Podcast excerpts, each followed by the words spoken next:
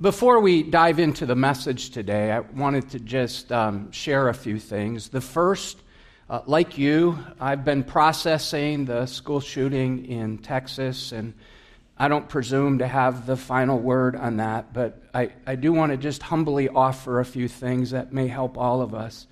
Our first response to that should be to mourn with those who mourn, to lament the loss of life to look at the pictures of those children and those two teachers. I listened to an interview of a young boy who survived that, and he said he can't sleep at night. We should lament. Secondly, we should do all we can to support and encourage ministries that focus on youth and young adults. In the last two mass shootings, the shooters, do you remember how old they were? 18, both the New York and the Texas one. And so we need to continue to do all we can to support our student ministries here at Edgewood, uh, to support ministries like Safe Families and like Youth Hope. Uh, Youth Hope this past year did a mentoring program for young boys boys who were getting in trouble at school, and I had the privilege of being part of that. Mark and Sarah Drake are sitting right over there.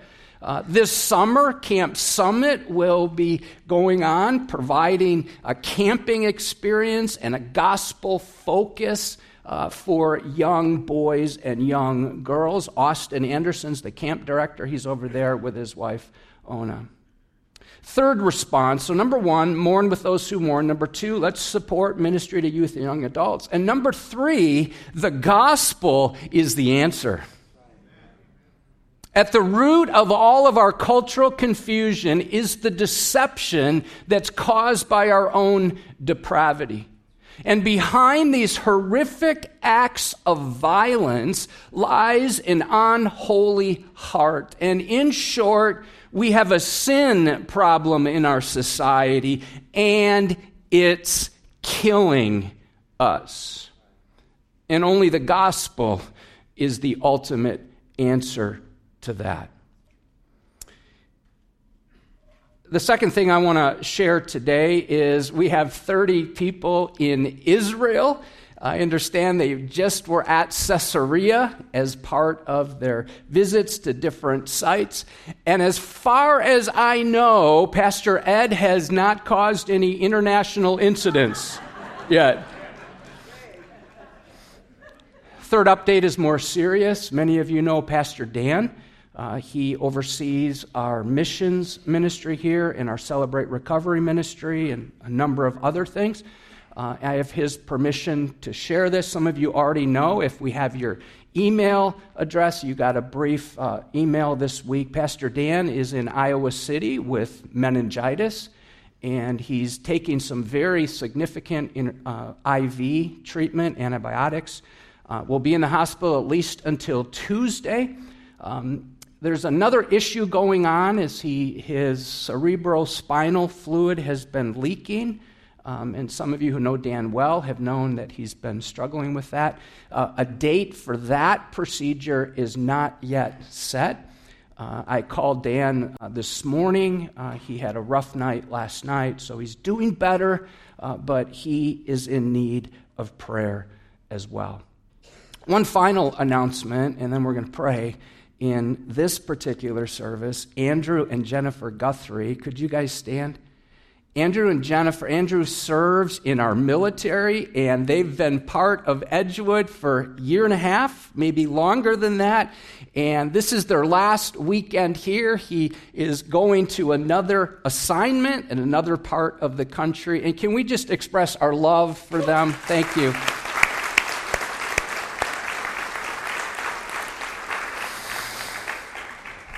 So, God, now we, we pray knowing that you bend your ear to listen. Lord, we come to you on behalf of our country, fractured and hurting and in pain, and the lostness, the depravity is just so evident. Lord, we thank you for how Christ followers are among the first to respond in these kinds of situations. We pray you would mobilize your church in those communities.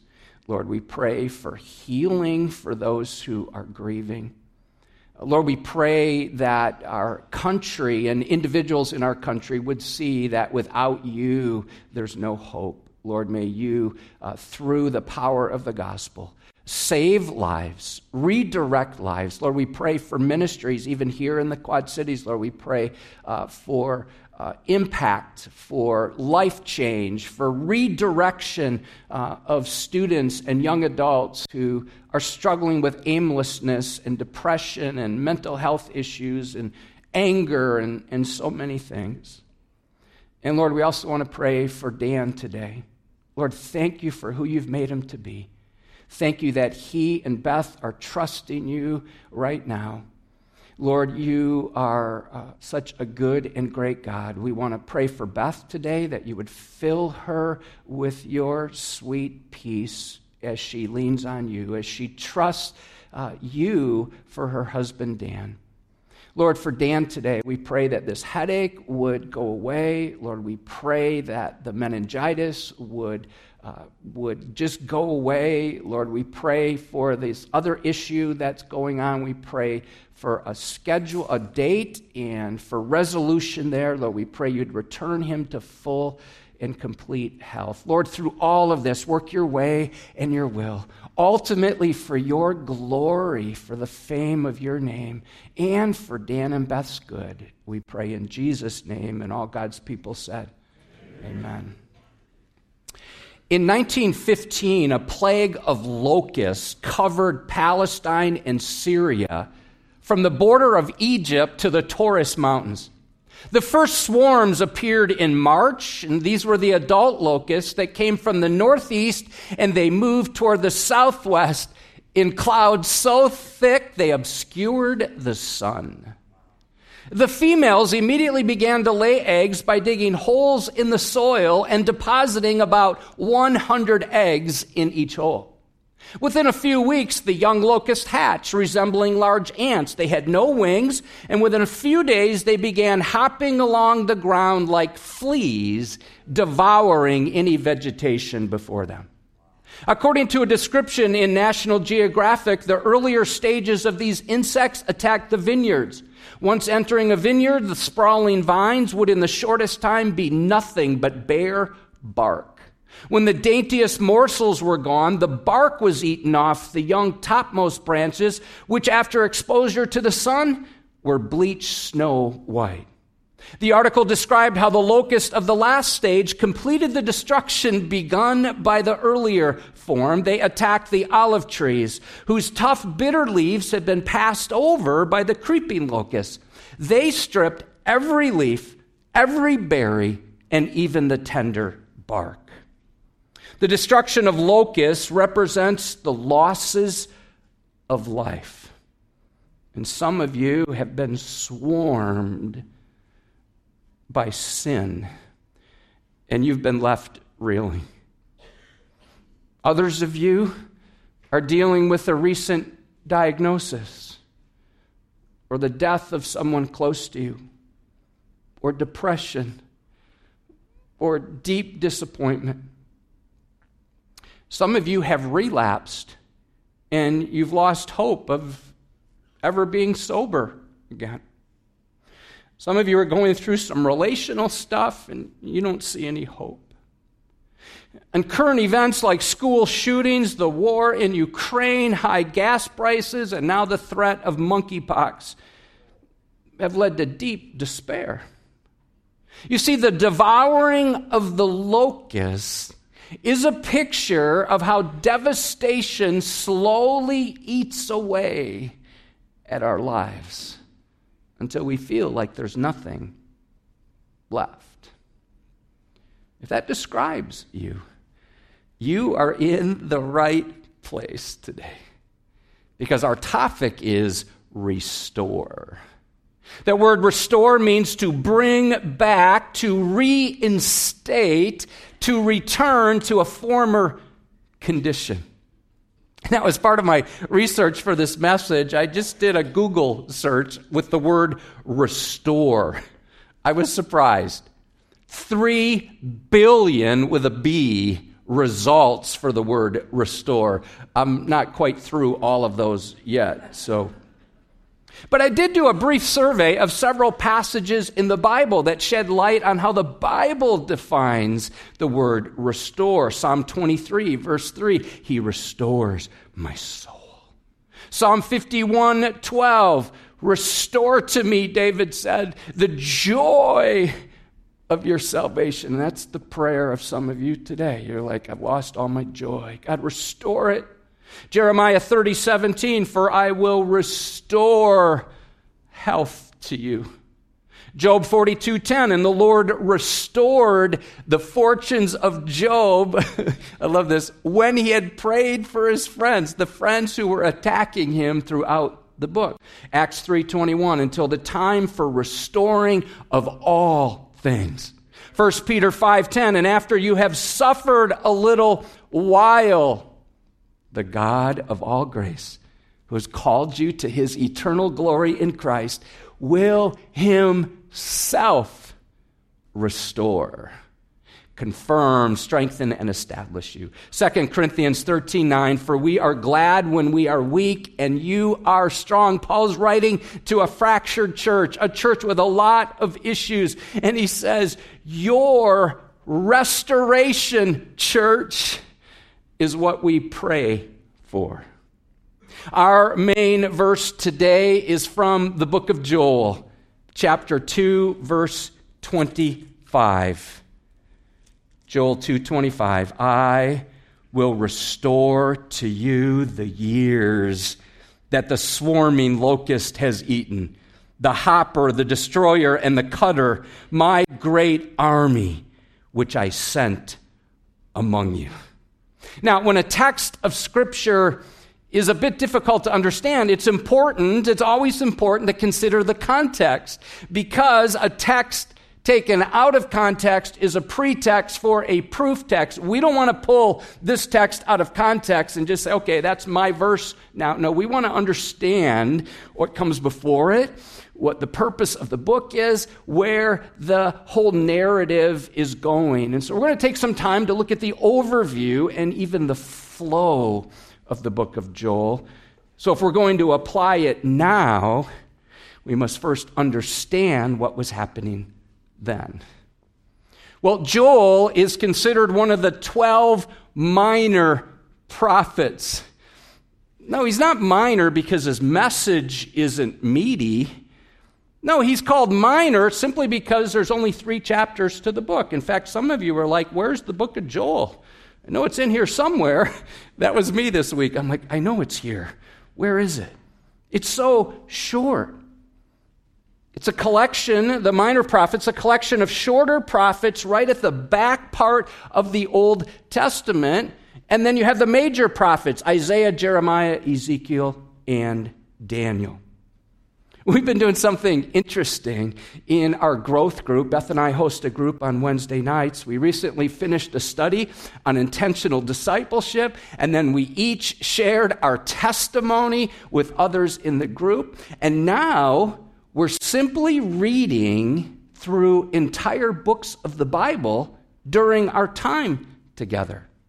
We've completed the book of Philippians, and this past week we were deciding what to read, and someone said, Let's read the book of Joel. Well, there's not a lot of information about Joel the prophet, so I gave a very quick overview before we began.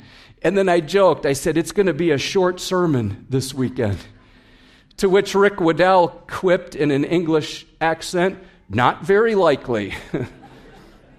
he thinks he's funny. So here's how much we know. First, the name Joel means Jehovah is God. That's right from the opening verse. Well, what else do we know? We know his dad's name, Pethuel. That's about all.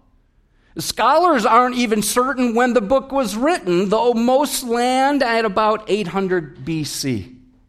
Joel writes of historical events, things that have already happened, but he also writes of events that are fulfilled in the near and distant future, which makes it a little bit difficult to understand. One of the recurring themes is the devastation caused by locusts, which is both real and representative. He's also the first prophet to develop the apocalyptic event referred to as the day of the Lord. Well, here's our main idea God can restore what has been ruined. And since this book is brief, let's see if we can understand it, and then let's see how the Holy Spirit's going to apply it to our lives today. Number one, our problems with restoration. Some of you are paralyzed by regrets you have in your life. You look back and you go, ah, yeah, that didn't go well. That was dumb. Oh, I wish I wouldn't have done that. And, and you think you've just kind of wasted your life. It's not uncommon for people to think something like this it's too late. I've been away too long. I've done too many bad things.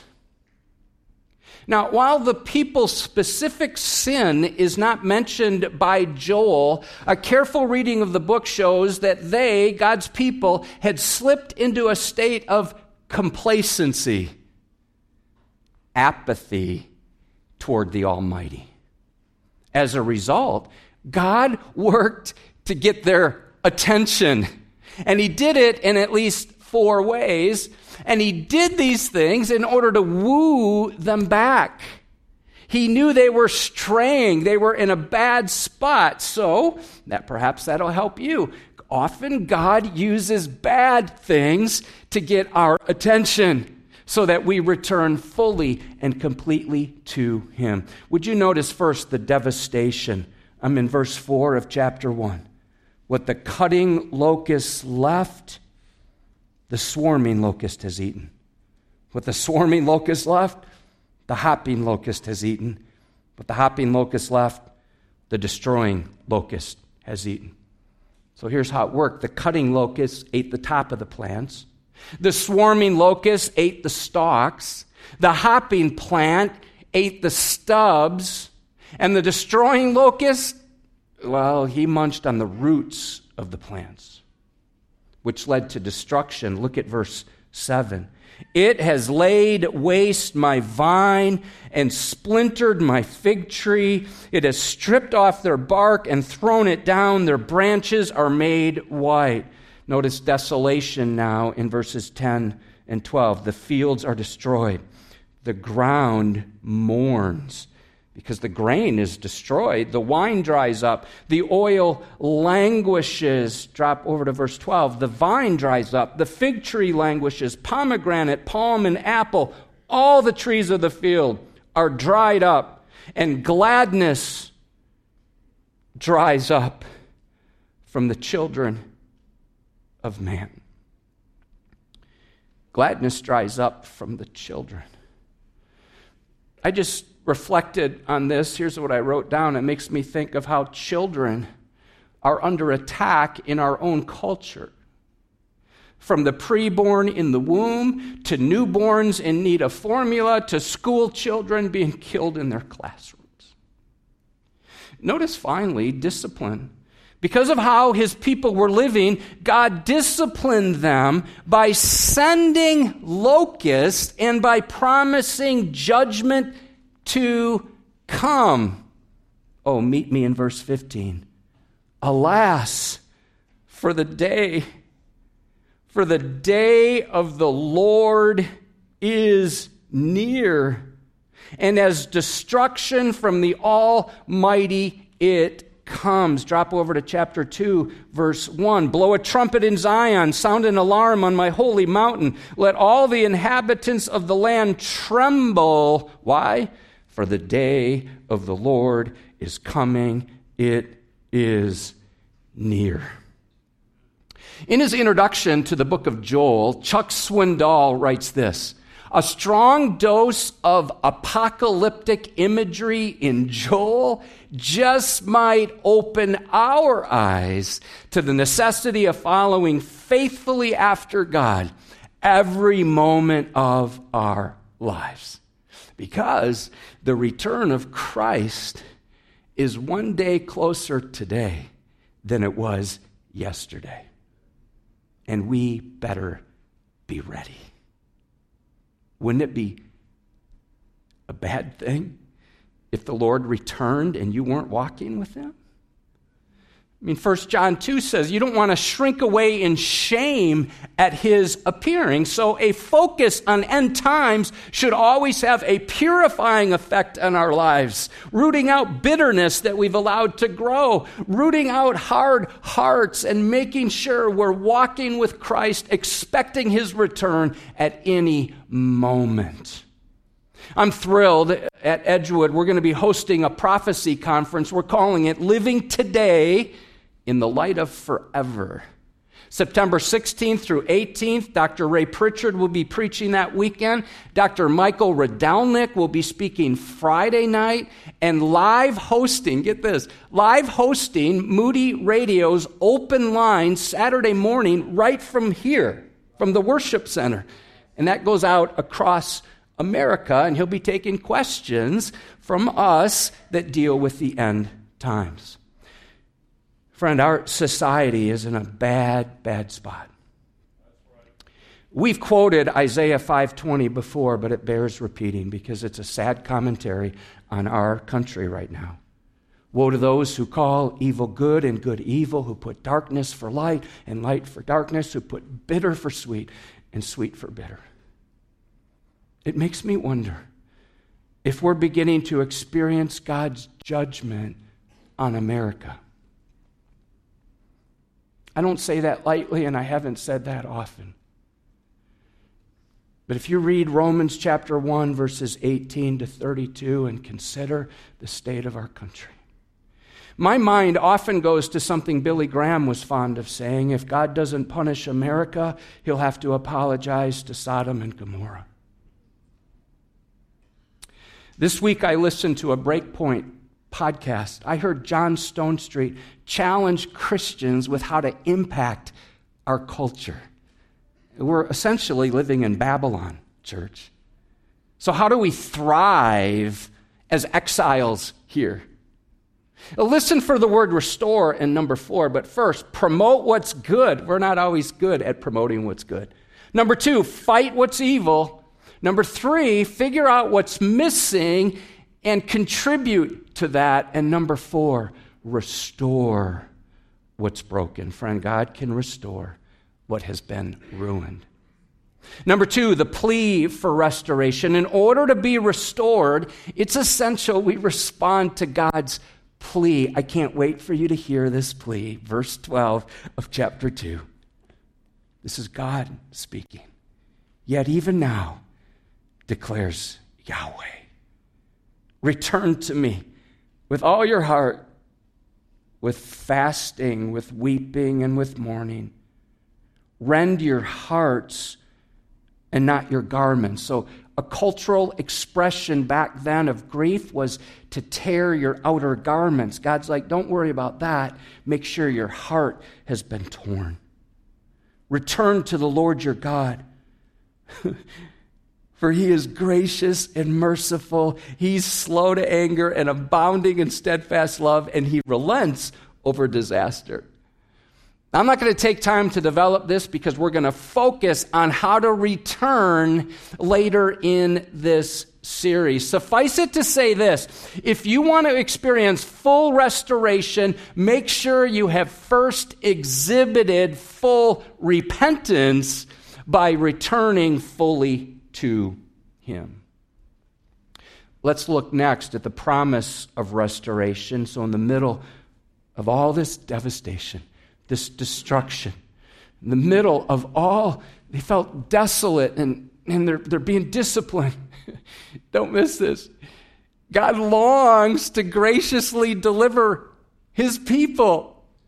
Friend, whatever you've done, it's not too late. It's not over. There's hope for you, even though you feel hopeless today. God will take pity. He'll protect and He'll provide for His people yet again. And some of you desperately need to hear this promise from Joel chapter 2, verse 24 and 25. The threshing floors shall be full of grain, the vats I thought the locust destroyed everything. The vat shall overflow with wine and oil. Ah, I will restore to you the years that the swarming locust has eaten, the hopper, the destroyer, and the cutter, my great army which I sent among you. Well, there's so much here. I'm just going to make some observations. I'll highlight it in yellow as we go through these two verses. The threshing floors had been barren for several years, but now would become full of grain again. That word full means to complete what was empty, to finish to capacity. But there's even more. The vats will overflow with wine and oil. Here's the idea that these containers would burst because there's so much. God's people went from scarcity to satisfaction to supersize to overflowing. Incidentally, God links this kind of over the top blessing, well, He links that to our generous giving. Oh, listen to Proverbs 3 9 and 10. Honor the Lord with your wealth and with the first fruits of all your produce. Then, will your barns be filled with plenty. Listen, here's the phrase, and your vats will be bursting. Verse 25 begins with I. This is God Himself who is speaking. It's not me, it's not you, it's God. It's not me plus God, it's not you plus God, it's God alone. And we've said it like this before Jesus plus nothing equals everything. It's not my way or your way, it's Yahweh. Come on, that was pretty good. The next word is will, which shows this is something we can count on God to do. Notice God doesn't say maybe, He doesn't say perhaps. No, He says, I will. Numbers 23 19, has he said, and will he not do it? Or has he spoken, and will he not fulfill it? Many of us are reading the book of Ezekiel using the Edgewood Bible reading plan, Ezekiel 24 14. I am the Lord. I have spoken. It shall come to pass. I will do it. The word restore is the Hebrew shalom, which is very similar to the word shalom, the word for peace. Shalom has the idea of rewarding, repaying, even restitution. It was used to signify something that was completed or finished. Friends, this is a reward of pure grace from the God of grace. Oh, observe this. God not only promised to stop the locusts from coming, he also promised to give them all they would have had during the multiple years the locusts had destroyed their crops. Now, this is significant because notice the next phrase the years. This went on more than one year. This phrase was used to represent a long period of time. And some of you can testify to times of trials and seasons of suffering that have gone on a long time in your life, and you're still in the middle of it, and it just seems never to end. Specifically, God promised to restore the years that were taken by the swarming locust, the hopper, the destroyer, and the cutter. That should take us back to chapter 1, verse 4, God reverses the devastating destruction And in the last part of verse 25, God refers to the locust. Now, this might be a mind blow for some of us. God calls the locust my great army, which I sent among you. Whoa. God wasn't like, oh, I didn't see those locusts coming. Uh, no, they're his army. And who sent the locusts? God did. Some of us don't like that. We don't like that. Like, oh, God wouldn't do that. God did do that. The locusts were his servants, sent by him as part of his judgment on his people. Psalm 105 34, he spoke and the locusts came, young locusts without number. Now, if this has unsettled you a little bit, that's good because you need to settle something. And you might as well settle it here today in church or you're engaging online. Because when things go bad, you'll have a tendency, a temptation to not believe what I'm going to ask you to settle right now. Here it is He is God, and you are not. Like, really. He is God, and you are not. Isaiah 55, verses 8 and 9. For my thoughts, this is God speaking, are not your thoughts, neither are your ways my ways, declares the Lord. For as the heavens are higher than the earth, so are my ways higher than your ways, and my thoughts than your thoughts. Some of us are way too quick to judge God. And we're like, my God wouldn't do that. Uh, be careful, because my God might not be the real God. Right? We don't want to make God in our image. God does what he wills for his glory. We need to settle that.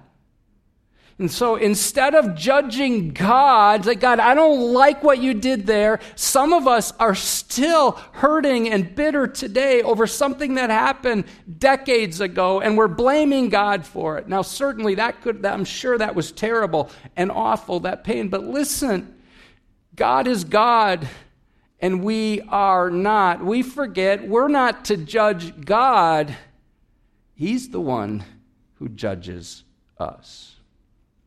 I turn once again to Charles Spurgeon. God alone can do for you what seems impossible. And here is the promise of his grace I will repay you for the years the swarming locust ate. By giving to his repentant people larger harvests than the land could naturally yield, God could give back to them, as it were, all they would have had if the locusts had never come. You cannot have back your time. But there is a strange and wonderful way in which God can give back to you the wasted blessings, the unripened fruit of years over which you mourned. The fruits of wasted years may yet be yours. Friends, God can restore what has been ruined. Pastor Colin Smith describes how lost years come in many ways. Don't you love his accent if you listen to him on Moody Radio? Like he and Alistair Begg. I mean, wow. Perhaps you can relate to one or many of these fruitless years, painful years, selfish years, loveless years, rebellious years, misdirected years, or Christless years. Take heart, friend. There's hope. Ask God to restore to you the years the locusts have eaten. Surrender to Him and ask Him to multiply your fruitfulness from here on out, to multiply your fruitfulness in your remaining years. Notice next, there's some prizes, some benefits. Here's some blessings. Number one, provision. You shall eat in plenty and be satisfied. Interestingly, that word eat was used to describe in verse 25 what the locust did. And now in verse 26, it's used to describe how God will bring plenty and full satisfaction to his people, which leads us to praise. We can't help but praise him. Look at the last part of verse 26 and praise the name of the Lord your God who has dealt wondrously with you. That word wondrously means extraordinary, which leads to a reminder of his presence. Verse 27 You shall know. That word know means intimate knowledge. You shall know that I am in the midst of Israel and that I am the Lord your God. There is none else. As clear evidence of God's reversal and restoration, verse 25, it says, The locusts were sent among you. Well, that's been replaced with this phrase. Now I'm in the midst of Israel. My mind goes to the beautiful picture in Zephaniah 3:17. The Lord your God is in your midst, a mighty one who will save. He will rejoice over you with gladness. He'll quiet you with his love. He'll exult over you with loud singing. Notice in verse 26 and verse 27, they both end the same way. The last phrase, both verses, my people shall never again be put to shame. God gives his people peace so instead of living with regret, you can be restored. Instead of focusing on your problems, God has given you his peace. Instead of being gutted by guilt, God wants to give his grace to set you free. Instead of being paralyzed by shame, you can be propelled into future blessing as God erases all the shameful stains caused by sin. Romans 8 1, there's therefore now no condemnation for those who are in Christ Jesus. Oh, I see one more thing here. We're given the power of the Holy Spirit to live restored lives. As I read verses 28 and 29, you listen and see if this brings something to your mind where you've heard this. And it shall come to pass afterward that I'll pour out my spirit on all flesh. Your sons and your daughters shall prophesy. Your old men shall dream dreams, and your young men shall see visions. Even on the male and female servants, in those days I will pour out my spirit. Anyone? Where's that from? Acts. Acts chapter 2. Peter's sermon on the day of Pentecost. He quoted that passage. Friend, God can restore what has been ruined. On Facebook this week, I asked people to share how God has restored the years the locust has eaten. Uh, several people shared their testimonies. Friends, take heart. If you're not dead, God is not done with you. Listen to this testimony. Following the breakup of my marriage and a divorce I desperately tried to avoid, I felt like the locust nibbled away on my life for several years. God, in His infinite wisdom and goodness, has blessed me with love through friendships that are like family, a loving, caring church, much joy, and many other blessings when I just open my eyes to see them. Let me share one more. Two or three weeks after I started attending Edgewood, I lost a job I was at for 11 years. Already struggling with depression and anxiety, I felt myself spiraling downhill quickly. I made a Facebook post stating I didn't know how much more I can take. I didn't know anyone from Edgewood very well at the time. So I was surprised. I'm not surprised.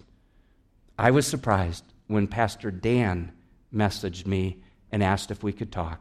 He talked me out of a very dark place that day.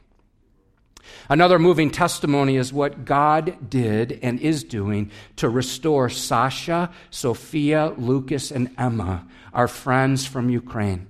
And we had the joy as a church of helping them get established here for a few weeks. The generous people of Edgewood gave around $10,000 and multiple gift cards that they've been using. They now live in South Carolina and they sent a video greeting. Check it out. There's one last verse I want to point out in the book of Joel. Verse 32 of chapter 2. Everyone who calls on the name of the Lord will be saved. That's from the book of Joel. Peter quotes that in Acts chapter 2. Paul quotes it in Romans chapter 10, verse 13. And I'm going to give you an opportunity right now to be saved, to be born again. Would you close your eyes? You could pray something like this God, I don't understand how you long to restore me, even though I've wasted so much of what you've given to me. I've wasted my days, I've wasted parts of my life just living for myself. And I confess that I'm a sinner. I turn from the way that I've been living. And I need you. Lord, I need you to be my Savior. You are the Christ, the Son of the living God. And I desire to live under your lordship for the rest of my life. Jesus, thank you for not only being born, but for dying in my place as my substitute, and for rising again on the third day so that I can be born again. I lean into you now by faith so I can live with you forever. Make me into the person that you want me to be because, Lord, I need you. Restore to me the years the locusts have eaten. In Jesus' name I pray. Amen.